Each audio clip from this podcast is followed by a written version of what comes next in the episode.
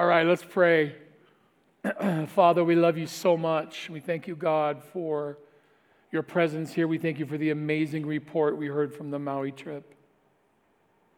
We thank you, God, that we can participate through prayer and giving and our heartfelt love towards those people, even if we weren't able to go. We thank you for doing a work there. We thank you for doing a work here. Just like we sang tonight, you are the same God we are completely reliant upon you. We're reliant upon your spirit to teach us. Nobody came here to hear a man, they came here to hear the Spirit of God speak through your divine word. And we just pray, God, that you would speak to our hearts. We love you in Jesus' name. Amen. All right, I want you to know that there's a new sermon series starting on Sunday, and it's called Reach the Culture. I'm really excited about it. This is going to be amazing. I think this is something that our whole body needs to hear as a collective. We need to hear this and understand what God's word says about the culture, but not just critical of the culture, but how to reach it. And so that's amazing. Also, on Thursday nights, there's a new Dig Deeper book coming out for you to use for notes. So be looking for that. All right. So last week, we uh, talked about the book of Isaiah. And if you remember, we discussed several interesting facts, like the fulfillment of prophecy there can be both near and far. It could be near in the sense of closer to their time that it was written, and also far, like the millennial kingdom. And we looked at 63, verses 1 through 3, which indeed did speak about the ministry of Christ right? It did. In fact, Jesus quoted that passage twice. So we know that it spoke of that, but it also speaks of the millennial kingdom. And so God is so amazing that he's able to do that with a passage of scripture. And so we're, we're just dumbfounded sometimes looking at the thick um, meaning, the dense meaning in Scripture and how God calls us to mine it out, right? So we looked at 61, 1 through 3. We talked about the significance. We talked about Jesus as the Messiah and his ministry. And we discussed that even though Jesus came for all mankind, that all might receive him who are called to receive and who, who choose to respond to the Spirit of God, it seems like he has a special place in his heart for the outcast. We see it throughout Scripture. There's like a special love, and I, he loves everybody, don't get me wrong, but there was a focus and an attention to those who were hurting, to those who were sick, to those who were outcast, to those who were sinners. And the reason that this is so significant is because the, the Pharisees refused to their ministry to the lost. They didn't want anything to do with the lost. They wanted to distance themselves from the hurting, the marginalized, and the outcast. And so here comes Jesus on the scene saying, I see you. I love you. We looked at the story of Levi the tax collector, remember? And how Christ called him to service before his life had been transformed. And by the way, it says that Christ loved us first. Did you know that?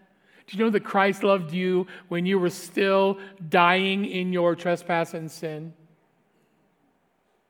He loved Levi or Matthew, right, the tax collector, and called him to be part of the 12, even though he was a despised member of society. Today, we're going to embark on a journey of exploring the theme of outcasts in the Bible. And our primary focus will be on Jesus' parables in Luke 15, but we will also draw inspiration from various other scriptures. So grab your Bible, Let's dive deep into God's Word. All right, you ready? Here we go the parable of the lost sheep, Luke 15, verse 3 through 7. It says, So he told them this parable What man of you, having a hundred sheep, if he has lost one of them, does not leave the 99 in the open country and go after the one that is lost until he finds it? And when he's found it, he lays it on his shoulders, rejoicing. And when he comes home, he calls together his friends and his neighbors, saying to them, Rejoice with me, for I have found my sheep that was lost. Just so, I tell you, there will be more joy in heaven over one sinner who repents than over 99 righteous persons who need no repentance. Now, the context of this passage is interesting. I want to tell you that growing up, I didn't like this story. I didn't like this parable because I thought, what does it mean? Does it mean that Jesus has walked away from the 99? He's like, yo, you're on your own. I'm going to go after this one Yehu over here. Is that what it means? But it, it's not what it means. What it's showing is that Jesus so cared about the marginalized, he cared about that one person that he was willing to go the extra mile to find them. He was going to go to help them find him. So he was willing to do that. The reason that I know it doesn't mean that Jesus just left the 99 in, in the wilderness, like wandering around about to go off a cliff, is because of the next story. The next story is of the same sort of thing. In Luke 15, 8 through 10, Jesus continuing to illustrate his point says, Or what woman? Having 10 silver coins, by the way, one coin is worth a day's wages. If she loses one coin, does not light a lamp and sweep the house and seek diligently until she finds it. And when she's found it, she calls together her friends and neighbors, saying, Rejoice with me, for I found the coin that I had lost. Just so I tell you, there is joy before the angels of God over one sinner who repents. We know that this woman didn't just throw her coins out the door and go, I'm going to go look for this other coin. Anybody who wants these, these coins, you know, get it. He was illustrating the point with both stories. And he's saying that the marginalized person has value. Now, the Pharisees should know that.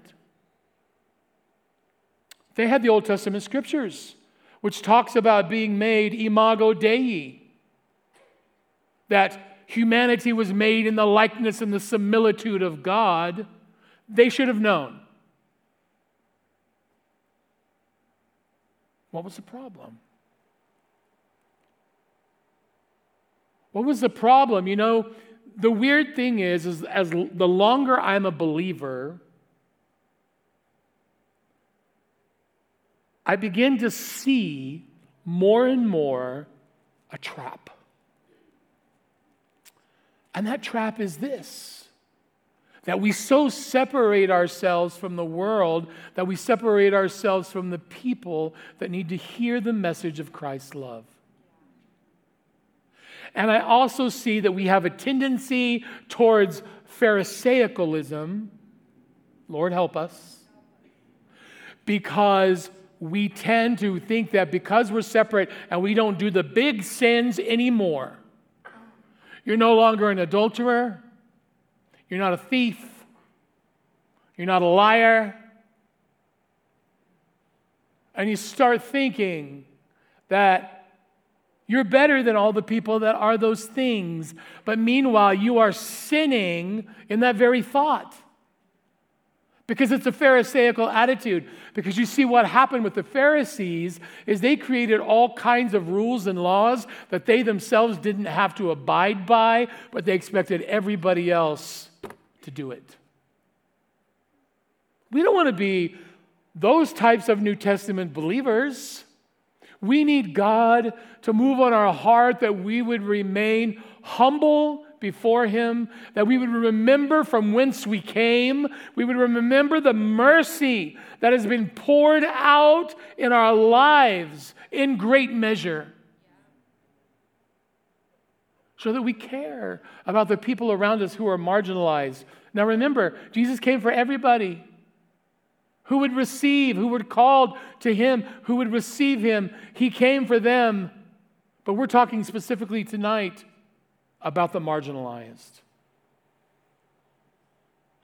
Now, if you're somebody sitting here tonight that says, Well, I don't know if God has called the, that marginalized person. How do I know if they're supposed to be born again? Maybe that's not God's will. Maybe, maybe they're not going to receive. Maybe, maybe that's none of your business. I'm, I'm just being sincere. You guys don't mind, do you? I mean, maybe that's not your call. Maybe it's up to the Almighty God of heaven and earth. But what we've been called to do is to share the message of the love of Christ. That's what we've been called to do. You don't have to decide whether they're worthy of it. Aren't you glad? And aren't you glad somebody didn't decide whether or not you were worthy of it?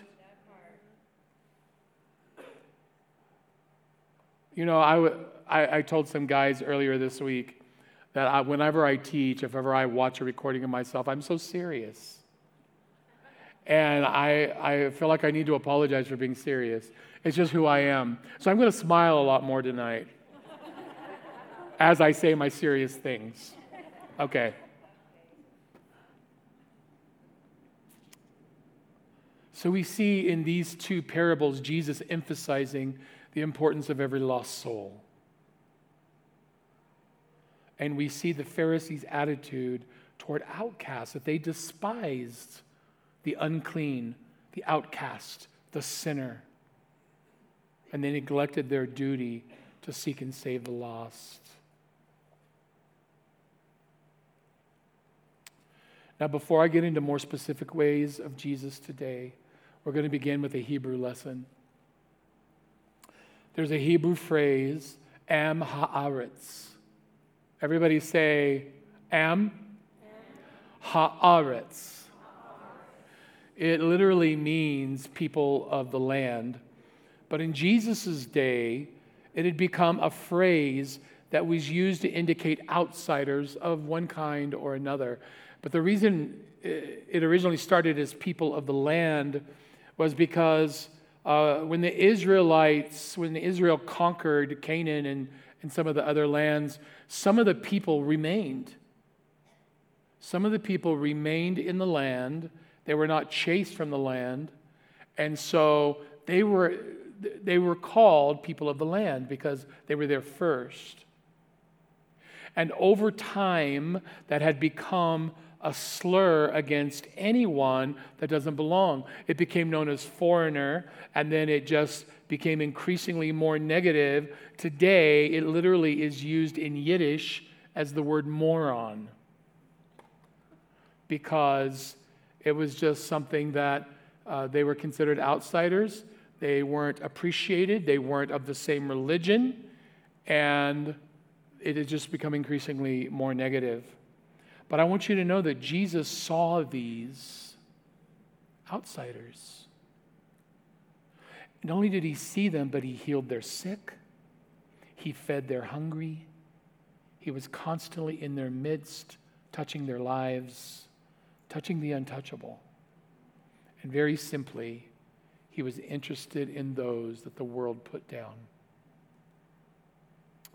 The truth is, Jesus often broke bread with the rich and the poor alike.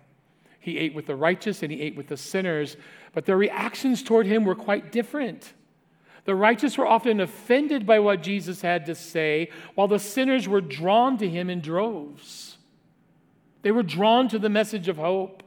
They were drawn to something different than they've always heard.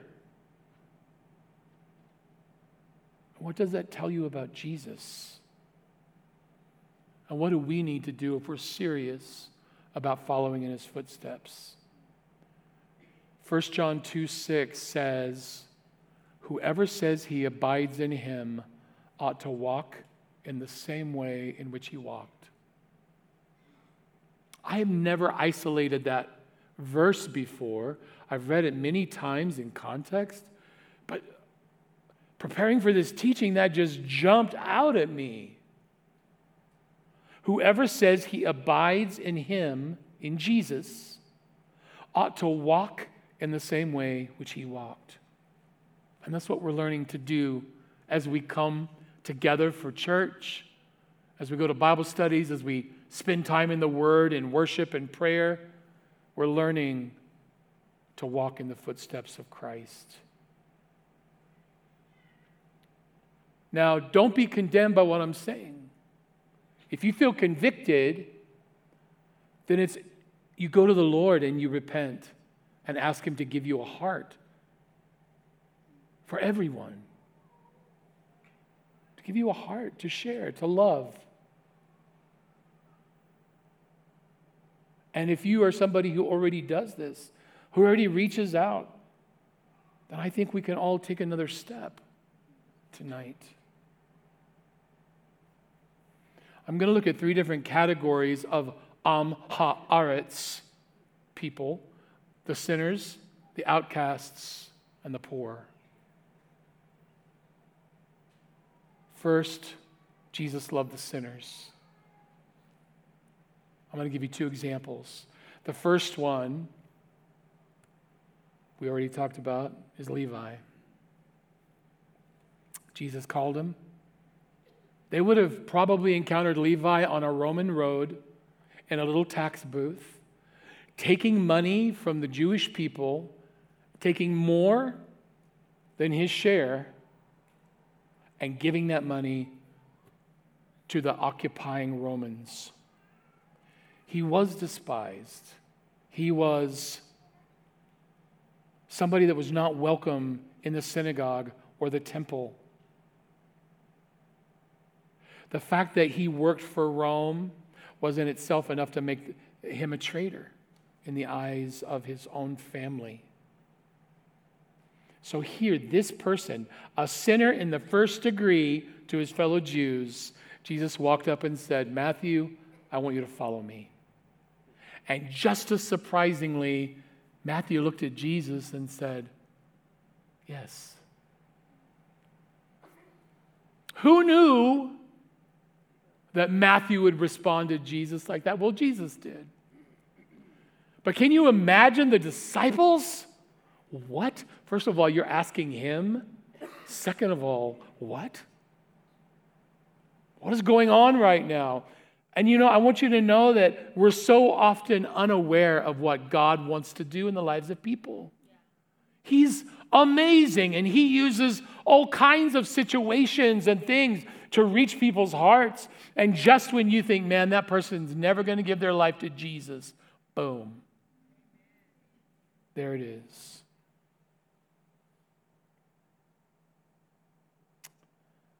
Sometimes, you know, I think, man, they thought that Matthew was second or third class. Jesus didn't. He saw the potential. He knew that he would come. He called him. That night, Matthew had a huge dinner party at his house, and he invited all of his Am friends, all of his unclean, nasty tax collector friends. And Jesus had a party with them, he had a meal. It's amazing. How many times do we think that God can't possibly work through a circumstance because it's just not something we like? We don't think that God can work through that type of service or that outreach event or this trip or that trip, and God's like, watch me. Watch me. Here's another example. You guys remember the story from Luke 7 where Jesus went to eat supper with a Pharisee named Simon. And when he got there, Simon didn't give him the customary greeting, didn't kiss him, didn't have his feet washed, or anything else. He was not awarded the traditional welcome that an honored guest would be awarded. Basically, Simon purposefully insulted Jesus that day. It sure seems like that. To not do that was a huge breach. And then during the dinner, something absolutely shocking happened. A prostitute a woman known to the host to be a local prostitute walked into his home looking for Jesus. And when she saw him, she fell at his feet and she began to weep. Simon was enraged. What is she doing? He was no doubt embarrassed. Coming to my house? How dare she show up here? And he says as much. And he tries to belittle Jesus. And then Jesus tells a parable and says in Luke 7 44 through 47, then turning towards the woman, he said to Simon, So you get this picture. Jesus was talking to all of them, but now he turns towards this unclean, marginalized woman and he talks to someone else. Do you see this woman? I entered your house. You gave me no water for my feet, but she has wet my feet with her tears and wiped them with her hair. You gave me no kiss, but from the time I came in, she has not ceased to kiss my feet. You did not anoint my head with oil, but she has anointed my feet with ointment. Therefore, I tell you, her sins, which are many, are forgiven. For she loved much. I picture this, it doesn't say this in the Bible, so allow me a little license, if you would. I think he looked back at Simon right now and said, But he was forgiven little, loves little. So there's the comparison. This unclean woman, Jesus said she's been forgiven much. But to those who are forgiven little, they love little. Look at this. It says, through the story, we can tell that Simon was guilty of loving Jesus little that day. And unfortunately, folks, we can sometimes have that same attitude where we love Jesus little well, how is that, Pastor Jim? How do we love Jesus little? It's evident in our attitude, our heart attitude. It's evident in how we choose to live our lives. That we've forgotten how we've been forgiven. We've forgotten that grace and mercy. And that your name is written in the Lamb's book of life.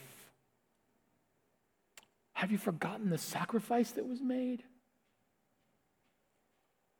Has it grown sort of you know, just something we talk about at church, but maybe the poignant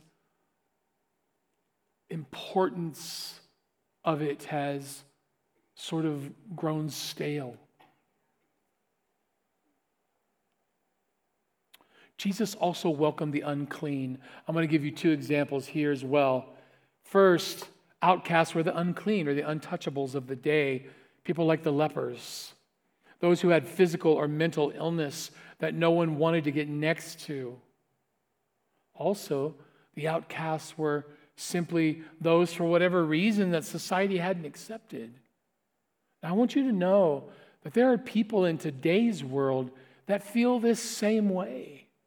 They feel because they have a physical limitation or they have mental illness that they're struggling with or something else that's going on, they feel other. They feel other. They don't feel like part of the whole, and they don't feel accepted. And as the body of Christ, man, everybody that walks through that door should know automatically God loves them.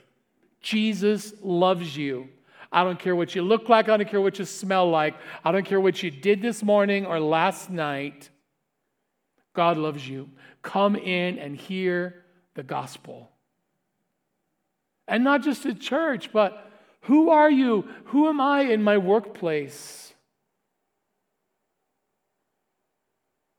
Who am I in the community, at the store? You know, I was talking to somebody this week about Black Friday shopping, and I said, That sounds like it's cozy. It's not cozy. It's like the seventh level of hell.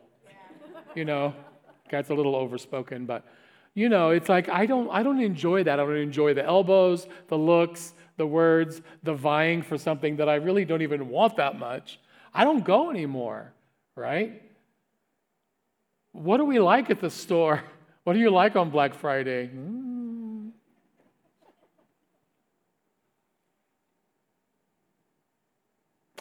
One from this category of Am Haaretz in society in Jesus' day were the Samaritans. You guys remember in John chapter 4, right? Jesus goes, he goes out of his way to go to Samaria. He goes to the Jacob's well in the heat of the day, which wasn't done, and he's waiting for someone. And sure enough, one woman comes. Why did she come at a time when nobody else goes to the well? Because she didn't want to hear the words, see the looks, feel the condemnation, probably. So she goes there, and Jesus talks to her, a Samaritan. Jesus was supposed to talk to Samaritans. He wasn't even supposed to be in Samaria.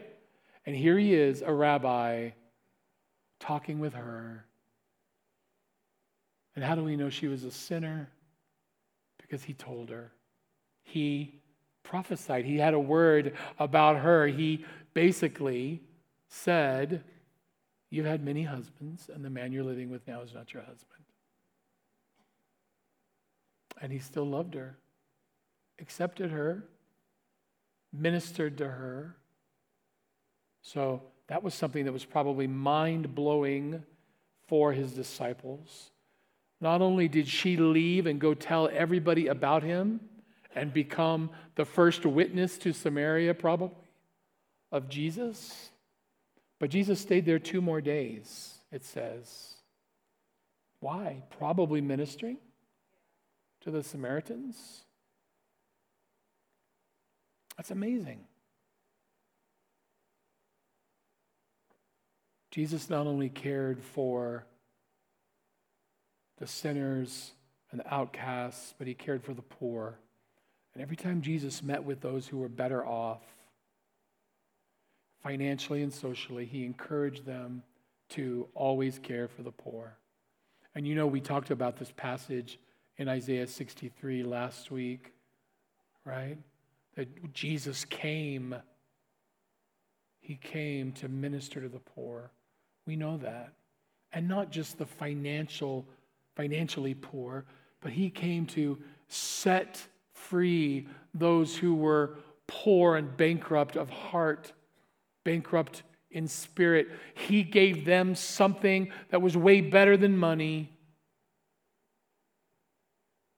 He gave them hope, He gave them life. But Jesus cared for the poor. There are three parables I can think of that were meant to help us understand how to look and minister to the poor. The first one is the Good Samaritan. Do you guys remember that there was a poor man, right? He was robbed and beaten and he had nothing. A Levite and a priest go by and just walk right by him. I wonder if that priest was on his way to meeting. Wonder if he's on a way to minister. Doesn't say. They walk right on by, but again, a Samaritan who should hate the Jews because of how they'd been mistreated reached out and took care of this man. I think of the rich man and Lazarus. And I think of the sheep and the goats. I'm going to read this. This is a big chunk. Can you turn to Matthew 25? We're going to read this, but I want to tell you first that sometimes when people read this, they think that Jesus is saying that you are saved by your works. That is not what this means. What this is saying is that those that belong to Jesus do works. If he has transformed us, then we begin to care for others. We care for the marginalized and we care for the not marginalized. And we begin to minister to people and, and, and do things simply because we love Jesus. Not to get salvation. We're talking about people that already have salvation and how they act. All right, let's read this. Starting in verse 31, it says, When the Son of Man comes in his glory, and all the angels with him. Then he will sit on his glorious throne. Before him will be gathered all the nations, and he will separate people one from another as a shepherd separates the sheep from the goats. This is referring to the millennial kingdom. Okay? And he will place the sheep on his right, but the goats on the left. Then the king will say to those on his right, Come, you who are blessed by my Father, inherit the kingdom prepared for you from the foundation of the world. For I was hungry, and you gave me food. I was thirsty, and you gave me drink. I was a stranger, and you welcomed me. I was naked, and you clothed me. I was sick, and you visited me. I was in prison, and you came to me. Then the righteous will answer him, saying, Lord, when did we see you hungry and feed you, or thirsty and give you drink? And when did we see you a stranger and welcome you, or naked and clothe you? And when did we see you sick or in prison and visit you? And the king will answer them Truly I say to you, as you did it to one of the least of these, my brothers, you did it to me. Then he will say to those on his left, Depart from me, you cursed into the eternal fire prepared for the devil and his angels. For I was hungry, and you gave me no food. I was thirsty, and you gave me no drink. I was a stranger, and you did not welcome me. Naked, and you did not clothe me. Sick and in prison, and you did not visit me. Then they will also Uh, they also will answer, saying, Lord, when did we see you hungry, or thirsty, or a stranger, or naked, or sick in prison, and, and did not minister to you? And then he will answer them, saying, Truly, I say to you, as you did not do it to one of the least of these, you did not do it to me. And these will go away into eternal punishment, but the righteous into eternal life. This is a somber, serious passage, right? And like I said, this is referring in time period after the tribulation, before the millennial reign, that this sorting of the sheep and the goats will occur. But it's also so pertinent to us now because it shows the heart of Christ. And again, it's not saying it's by works that we're saved, it's by grace through faith. We all know what the word says. But belonging to Jesus means that our behavior is changed and we're being transformed. We're being transformed. Well, Pastor Jim, am I, does that mean I'm supposed to give something to every panhandler? Am I supposed to am I supposed to do this every time? Am I supposed to, you know, why do we go to legalism? Why do you automatically wonder what you can get out of? I mean, I do. That's my, that's my first thought. What does that mean then? Do I do it? How many times do I need to do it? It's not about legalism, it's about the heart the heart to help, the heart to serve. If God lays on your heart to help somebody, please help them. But what if they're what if they're not honest? God will take care of that. He's got that. But what's your heart?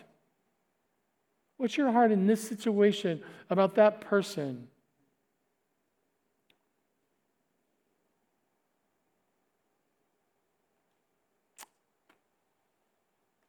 Sometimes, you know, we might feel awkward. We might feel awkward about talking to someone who is homeless or someone who doesn't seem like they're in their right mind. We don't know what they're going to say. We don't know what we're going to say to them. We feel uncomfortable. But that's when the Holy Spirit moves. He moves in your heart, He gives you words to say. And all we really have to do is love. All we really have to do is care and not withhold ourselves. And that tends to be our tendency, I believe, as modern day Christians in 2023, we have everything compartmentalized. I mean this in the kindest way. We have LV Reach. And isn't that their job to take care of those people? Well, yeah, it's their privilege, it's their ministry, but we have people right around us, wherever you are, that need ministry. We compartmentalize, like, I live in a nice neighborhood. You know, there's really not any homeless. I believe that God will take us, take our paths across people that He wants us to minister to. Could be in town, could be on, on the way to the store, it could be just walking in the mall, and God will lay on your heart to go talk to somebody and encourage them. Or just say, hey, can I pray with you? Is there anything you need prayer for? I think in my 30 something years of being a believer, more than that, 40 something, yikes, of being a believer, I've had people refuse prayer maybe twice. Almost always, they say sure or yes or pray for this person, pray for my mom, pray for my dog. They have something they want prayer for. And it's a great opportunity. So if we study these three parables, we find that unequivocally, Jesus cared for the poor, he cared for the hurting. We also know that the book of James tells us that faith without works is dead, and our faith is meant to manifest itself in a concern for the Am Ha'aretz people around us the sinners, the outcasts, and the poor. Jesus cared for all of these, and we definitely want to walk in his way. He loves the sinner, he loves the outcast, he loves the poor, he loves the rich. Tonight, I want to challenge us to make a decision and that decision is simply to ask God to move on your heart. To simply ask the Holy Spirit to show you, like He is showing me, that there are areas that He still wants to grow. He still wants to transform. Are you willing to pray that with me tonight? Would you bow your heads?